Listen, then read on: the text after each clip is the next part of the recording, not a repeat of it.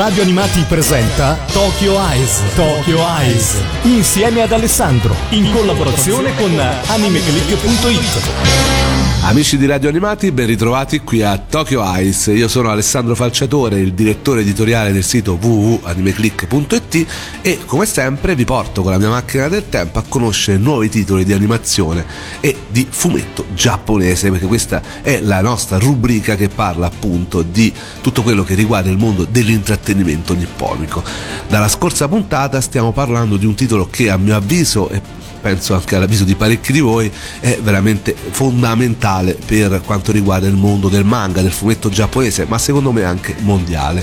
Ho parlato di quelle che erano eh, le origini e eh, le ispirazioni del lavoro di Kentaro Miura, Berserk, un fumetto che davvero ha fatto la storia, un fumetto dark fantasy che eh, è stato serializzato a partire dal 1989 eh, sul quindicinale Animal House, quindicinale che in realtà dura poco, eh, praticamente dal 1989 chiude i battenti nel 1992 e dalle cui ceneri nasce Young Animal, un'altra rivista seinen, appunto quel tipo di rivista che eh, si rivolge ai giovani adulti.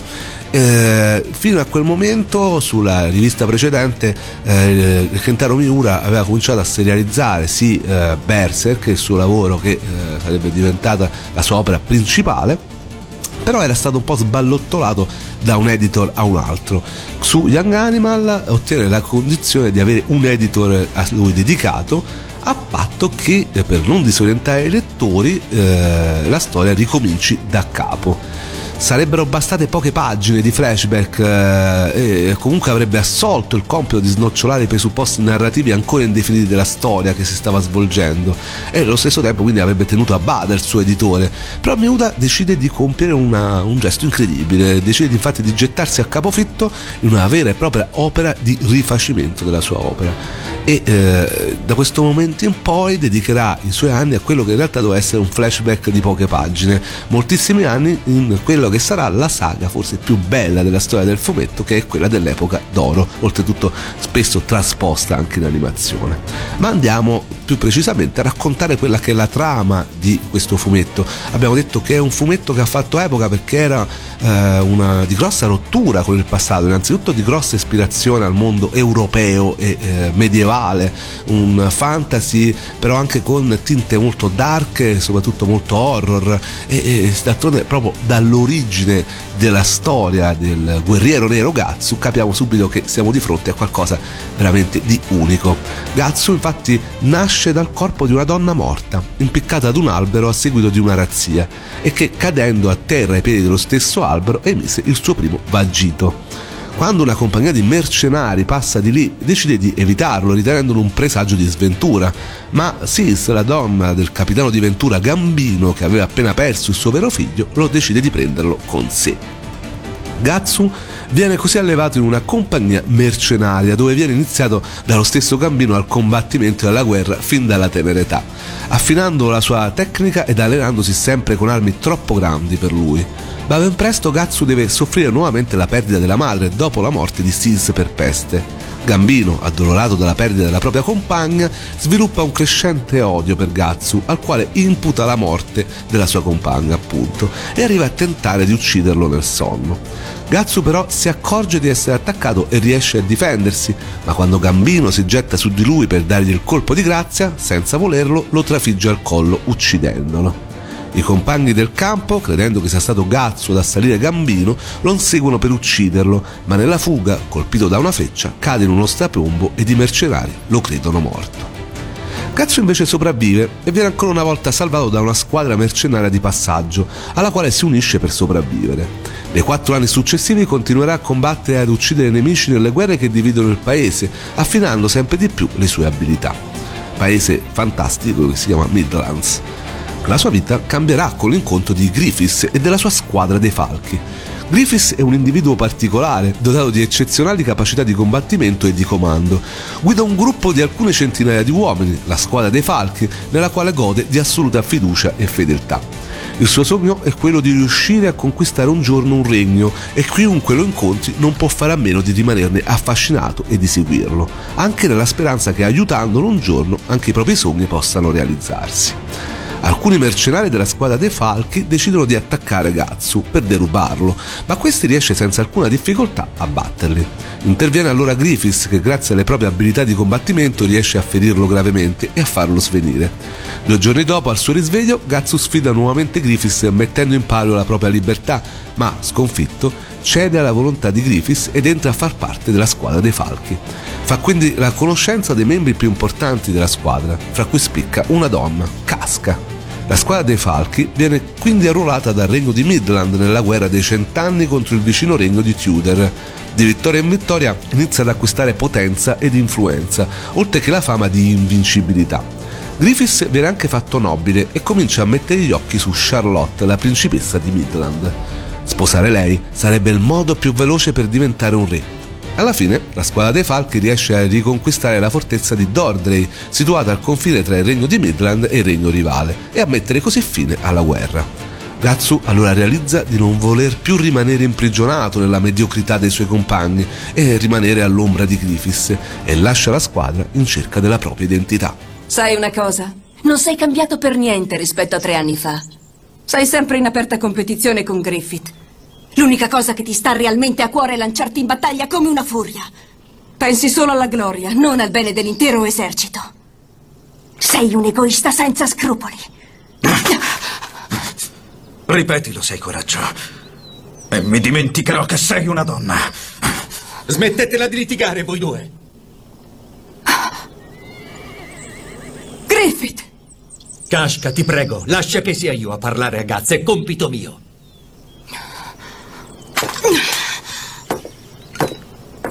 Prego, non gliela dare, sempre vinta. Griffiths è sconvolto per l'abbandono di Gatsu, tanto da rovinarsi da solo. Volendo accelerare i tempi, va a trovare la principessa Charlotte e fa l'amore con lei. Viene però scoperto ed il re, che ama di un amore incestuoso la figlia, infuriato lo fa imprigionare. Le torture subite per un anno intero gli costano i tendini e la lingua. Nel frattempo la squadra viene radunata con l'inganno per essere sterminata, ma grazie alla guida di Casca, luogotenente di Griffiths, una parte di loro si salva. Gatsu, lontano e dall'oscuro di tutto questo, viaggia per un anno cercando avversari sempre più forti da sfidare. Alla fine di quest'anno scopre che una banda di guerrieri prezzolati sta dando la caccia ad una squadra di banditi che capisce essere la sua squadra dei falchi ed appena tornato dai suoi amici apprende la notizia dello sbando della squadra e della prigionia di Griffiths. Con il suo aiuto però la squadra riesce a liberarsi dalle prigioni del re di Midland. Griffiths però capisce che il suo sogno di dominio è finito per sempre e preso dalla disperazione tenta il suicidio. Tuttavia si ricorda di essersi impadronito del Bejerit, un artefatto magico, e riesce con questo accidentalmente ad evocare la mano di Dio durante un'eclisse, poiché quello che possiede è il Bejerit rosso.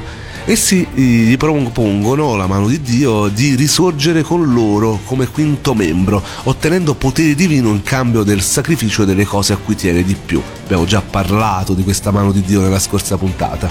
Qual è quindi il sacrificio che ehm, dovrà eh, Griffiths dare in cambio di, della posizione di diventare quinto membro, praticamente un dio eh, dall'immenso potere? La squadra dei falchi, la sua squadra dei falchi. Griffiths infatti acconsente e rinasce come Femt, eh, le ali della tenebre, un nuovo protagonista, eh, un nuovo cattivo che fa parte appunto di questo conciliabolo di dei della morte. Dei. No, demoni. Sono lieto che siate qui congiunti, o agnelli del Dio che non è stato creato dall'uomo. Spero godrete anche voi di questa sacra celebrazione notturna. Tu, Falco, sei il figlio deciso dalla ruota del destino, sei il prescelto. Il Dio Supremo ti ha eletto e ti ha fatto essere presente qui in questo momento, così ha voluto e stabilito per te. Nostra progenie, o oh Re dei desideri.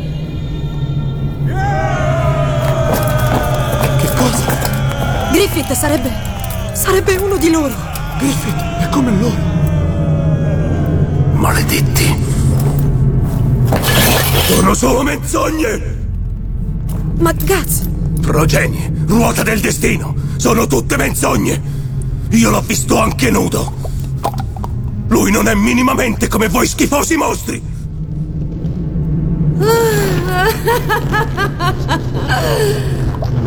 ma che magnifica e toccante amicizia! Diventerai una vittima sacrificale d'eccezione, meraviglioso.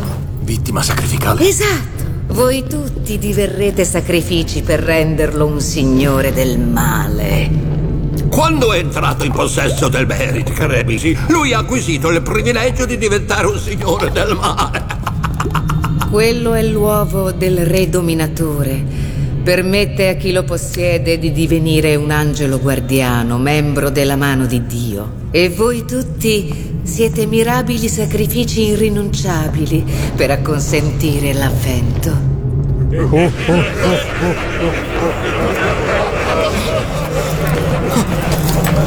È un incubo.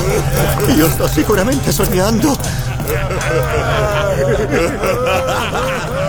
Comincia così il massacro della squadra dei falchi. Mostri e spiriti evocati dalle tenebre accorrono all'eclissi ed iniziano a cibarsi dei corpi dei membri della squadra dopo averli orribilmente dilaniati. Solo Gatsu, Casca e Rickert, che non era presente al sacrificio, grazie al misterioso cavaliere del teschio, riescono a sfuggire all'eclissi e alla carneficina. Gatsu però nella lotta ha perso il braccio e un occhio, mentre Casca perde la ragione a causa della violenza sessuale subita dal neo-arcidemone Fent. L'embrione che cresceva dentro Casca, frutto della sua unione con Gatsu, viene maledetto a causa del prematuro contatto con il male e si trasforma in un essere deforme.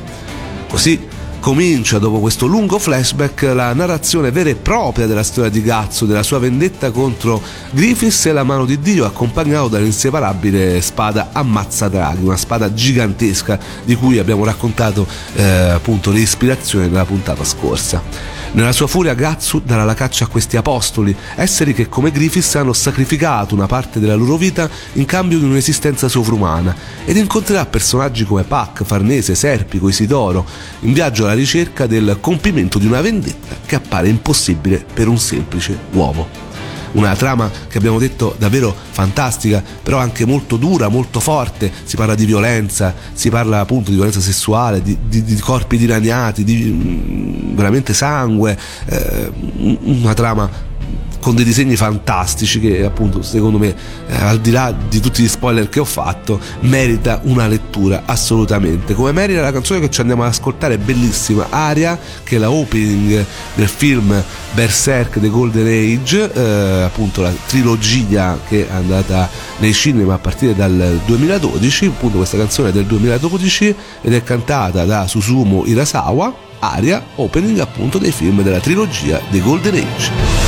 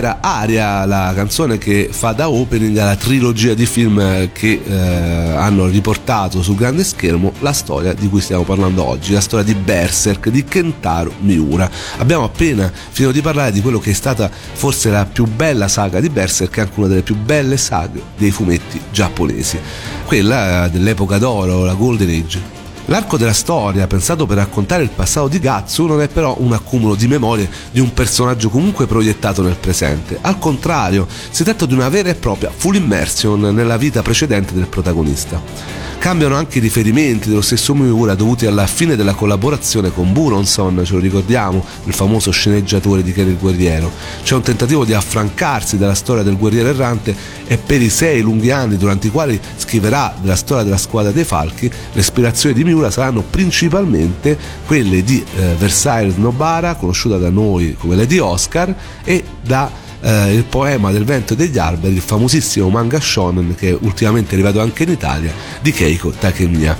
Quest'ultimo diventa anzi una fonte inesauribile di spunti per costruire il complesso legame sentimentale che si instaura tra Gatsu e Griffiths quanto invece a Versailles Nobara l'influenza è evidente soprattutto nella sfarzosa rappresentazione della nobiltà delle Midlands e dei suoi anacronistici abiti settecenteschi, così come nel fascino androgeno di Griffiths. Quindi c'è questo passaggio di Miura dall'ispirazione dovuta al guerriero errante, a Ken il guerriero, addirittura al passaggio allo shoujo, a eh, opere come quella della Takemiya e di Ryoko Ikeda. Ma la grandezza dell'età dell'oro di Berserk non si può capire fino in fondo senza tener conto di un altro fattore importante.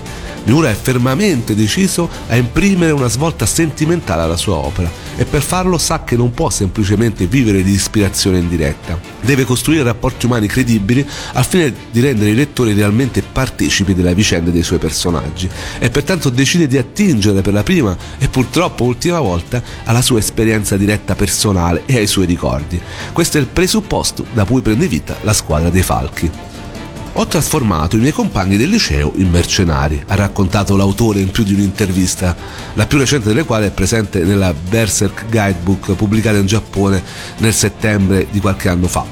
Eh, come lui, tutti erano accomunati dal sogno condiviso di diventare mangaka e in tal senso va segnalato appunto Koji Mori eh, che ha realizzato il manga di Sidesword Island, che sarà appunto l'unico del gruppo, oltre a Miura, a raggiungere l'agognato traguardo. In estrema sintesi, la parte incentrata sulla squadra dei falchi rappresenta una proiezione dell'adolescenza e del suo miscuglio esasperante di incertezze ed emozioni. Forse per questo che questa parte del manga è riuscita a far breccia così saldamente nel cuore di tanti. La riproposizione di certe dinamiche relazionali così personali forniscono finalmente l'appiglio emotivo che a Miura mancava per far muovere la sua opera verso una dimensione corale decisamente diversa, che racconta di competizione e cameratismo, di spirito di avventura e di conquista, per arrivare persino ai turbamenti del primo amore. Nel giro di pochi capitoli Berserk però cambia toni e diventa qualcos'altro. I toni forti e grotteschi del primo arco narrativo non spariscono del tutto, ma si amalgamano a una estetica più leggera e luminosa in una insolita alternanza tra dark fantasy ed epica cavalleresca, che mescola situazioni pensate per un pubblico seinen a tematiche e conflitti emotivi più tipici del genere shoujo. Leggere i capitoli dell'età dell'oro è davvero come immergersi in un sogno lontano, nella rievocazione di un ricordo caro e prezioso durato appunto sei anni. Poi però, come spesso avviene, il sogno finisce e il risveglio è un pugno nello stomaco. Diciamolo, essendo un flashback, sapevamo che le cose non sarebbero finite bene per il gruppo della squadra dei falchi, ma probabilmente nessuno si aspettava qualcosa di tanto straziante come l'eclissi. È un episodio destinato a lasciare un segno terribile e indelebile nella mente dei lettori, anche perché il tradimento è perpetrato proprio da Griffiths al termine di un saliscendi emotivo forse affrettato, ma innegabilmente potente. Da una parte c'è il falco bianco, ridotto all'ombra di se stesso dopo aver subito un anno di torture, ma ancora accecato dalla folle irrazionalità della sua ambizione.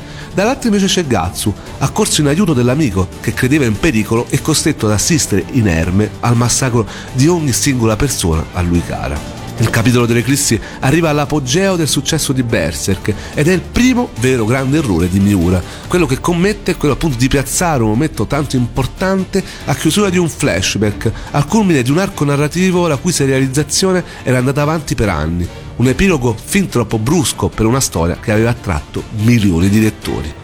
Perché il problema è che l'eclissi, lungi dall'essere un vero finale o un preludio allo stesso, è invece l'evento fondante della trama principale del manga, di una saga iniziata nel 1991 e da cui la storia deve adesso ripartire e cercare possibilmente di far riappassionare appunto milioni di lettori.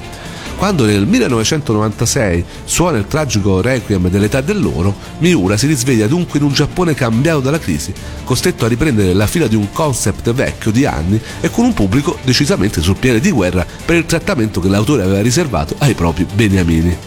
L'autore, che negli anni si è perso nella lunghissima e meravigliosa divagazione del flashback, non ha mai avuto veramente l'occasione di dare a questo fumetto una struttura solida, pensata dall'inizio per resistere dignitosamente ai cambiamenti del tempo e sopravvivere ai ritmi disumani di una serializzazione virtualmente infinita. I capitoli della condanna, che sono venuti subito dopo, danno quindi il via a una nuova saga, anzi addirittura si parla di una nuova serie, tutt'oggi interminata. Stavolta però Miura appunto stava perdendo la sua verve, incapace di dare una nuova svolta narrativa interessante alla sua opera e chiudendosi di rimando in un perfezionismo stilistico fino a se stesso. Infatti eh, da questo momento in poi, dai capitoli della condanna, dal dopo eclisti, comincia a disegnare tavole veramente molto belle, dettagliatissime, con fondali esageratamente complessi. Tutto questo tradisce infatti una voglia di procrastinare fin troppo evidente e le pause di riflessione da quel momento in poi eh, cominceranno a diventare sempre più frequenti, arrivando fino ad oggi. Adesso ci ascoltiamo, ho parlato davvero troppo, una canzone molto molto bella che è la eh, opening eh, dal titolo molto evocativo, Inferno, eh, è l'opening di quella che è eh, l'ultima serie animata eh, che ha voluto trasporre Berserk, questa volta per il piccolo schermo. Sono state due le stagioni nel 2016 e 2017, questa è la opening della prima appunto stagione del 2016, loro sono i 9 mm Parabellum Ballet e appunto questa è la canzone Inferno. Buongiorno.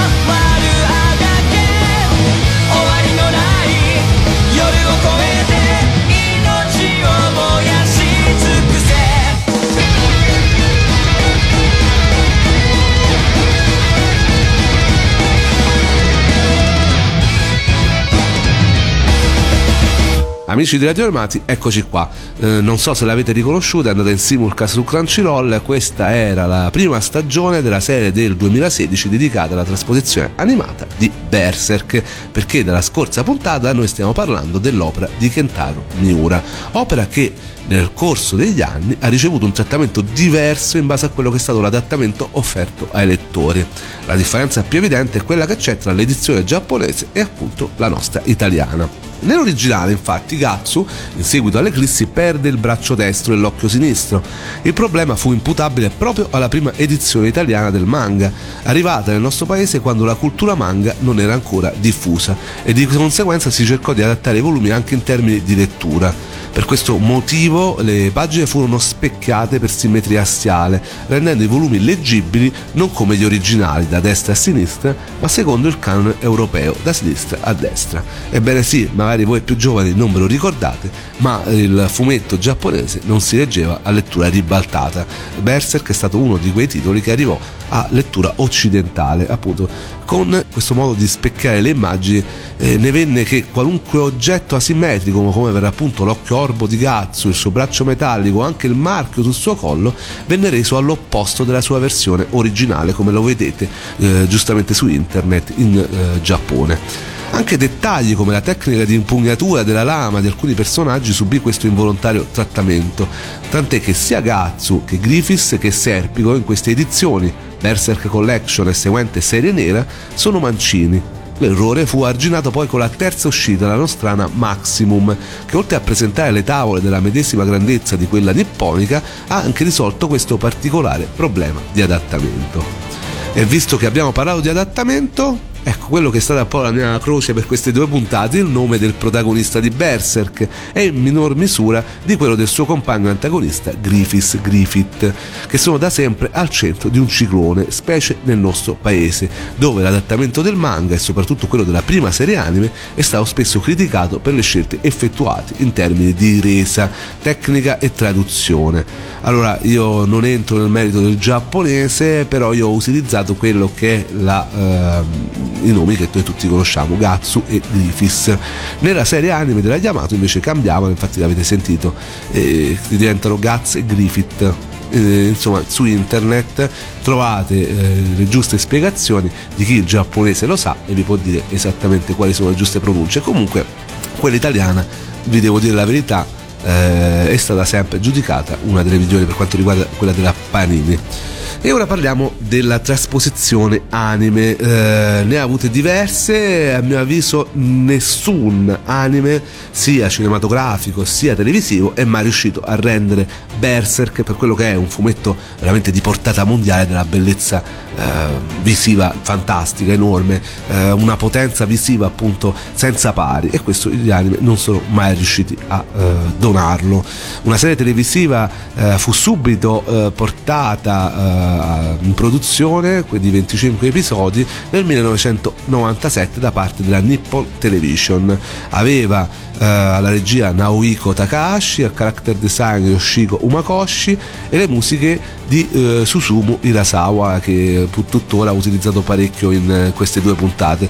Eh, musiche per le quali fu coinvolto direttamente lo stesso Kentaro Miura era d'altronde il realizzatore di host per film come Millennium Actress o Paprika, insomma tutte le opere di Satoshi Kon conosciute anche in Occidente. E poi c'aveva la sigla di apertura che abbiamo sentito nella scorsa puntata, Tell Me Why, che in realtà è giudicata come quella più divertente della storia delle opening perché l'inglese era veramente molto eh, giapponesizzante, un inglese maccheronico che fa ancora piuttosto sorridere, però una sigla piuttosto iconica. 搞虑一 La serie televisiva ripercorre gli archi narrativi del Guerriero Nero e dell'Età dell'Oro fino all'Eclissi, ma si differenzia dal manga in numerosi particolari, la rimozione di alcune scene come l'infanzia di Gatsu o le sequenze più violente e brutali e l'assenza di alcuni personaggi come l'Elfo Pack o il Cavaliere del Teschio.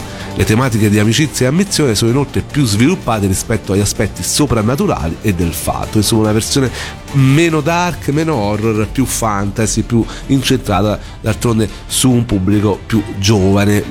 Eh, l'edizione dell'anime è stata curata da Yamato Video eh, che ne affidò il doppiaggio alla Merak Film e la serie fu addirittura trasmessa su Italia 1 ovviamente a tarda notte. Ma parliamo anche dei tre film che uscirono tra il 2012 e il 2013 e che coprono l'intero arco narrativo dell'epoca d'oro, che abbiamo detto essere la più bella e ovviamente la più trasposta. Quindi tutto dal terzo al quattordicesimo volume circa.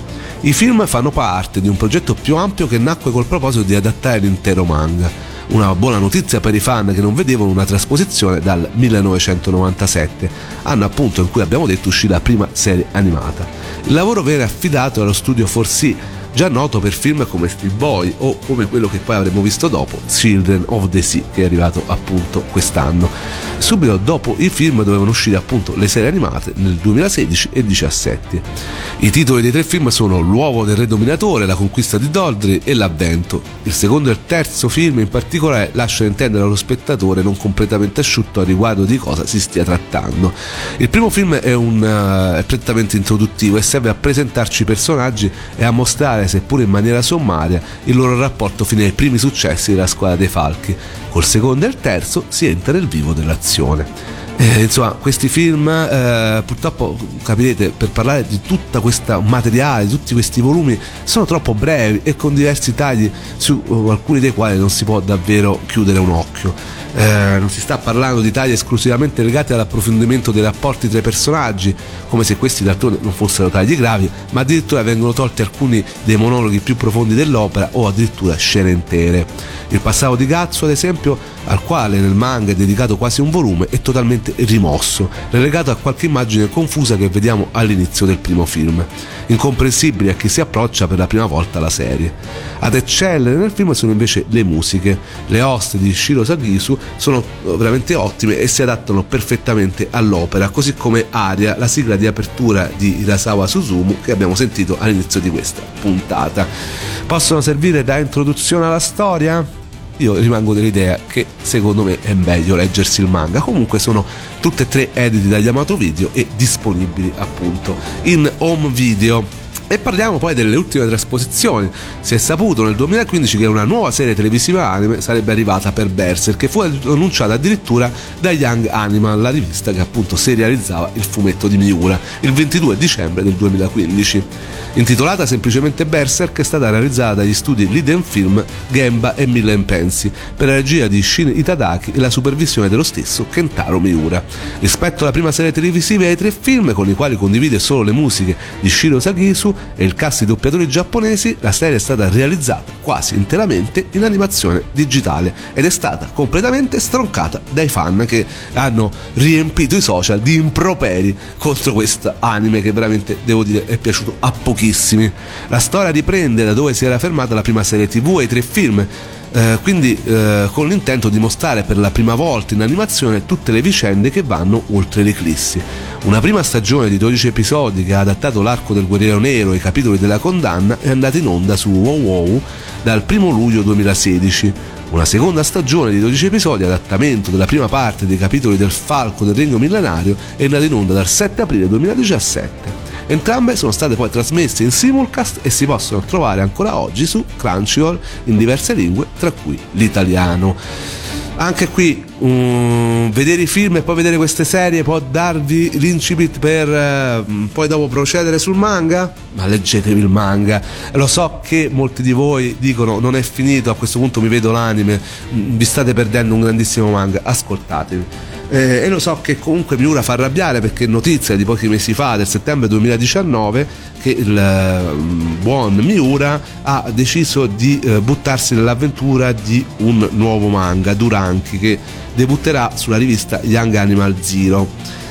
Allora lui eh, si occuperà più o meno della sceneggiatura di questo manga e assicura che invece il lavoro di Berserk eh, sarà continuato perché lui disegna Berserk vuole proseguire e eh, pare che da tantissime voci sia addirittura alla fase finale di questo manga. Però ovviamente i fan non si fidano e eh, continuano a lamentarsi del fatto che comunque è un manga che come tantissimi altri, come Nana, come Hunter x Hunter, come tantissimi altri manga di eh, mangaka famosissimi, non riesce a avere la fine.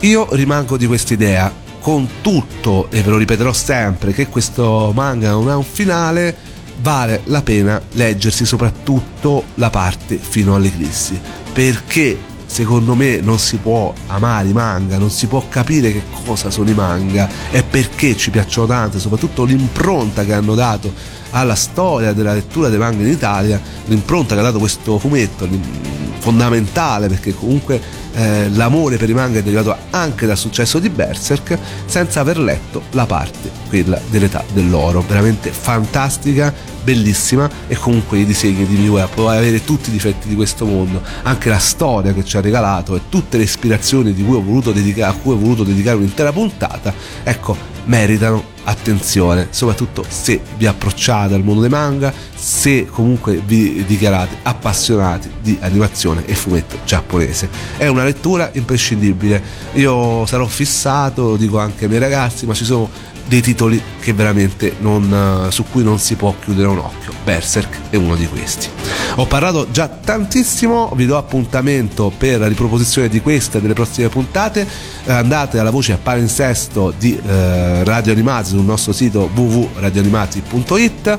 Per quanto riguarda invece tutte le novità anime e manga, fra cui magari eh, la prossima fine di Berserk, che ne sai, magari riuscirò a scriverla questa notizia, vi do appuntamento sulle pagine di www.animeclick.it. E ricordatevi che tutte le puntate di Tokyo Ice sono disponibili in podcast su tutti i possibili device.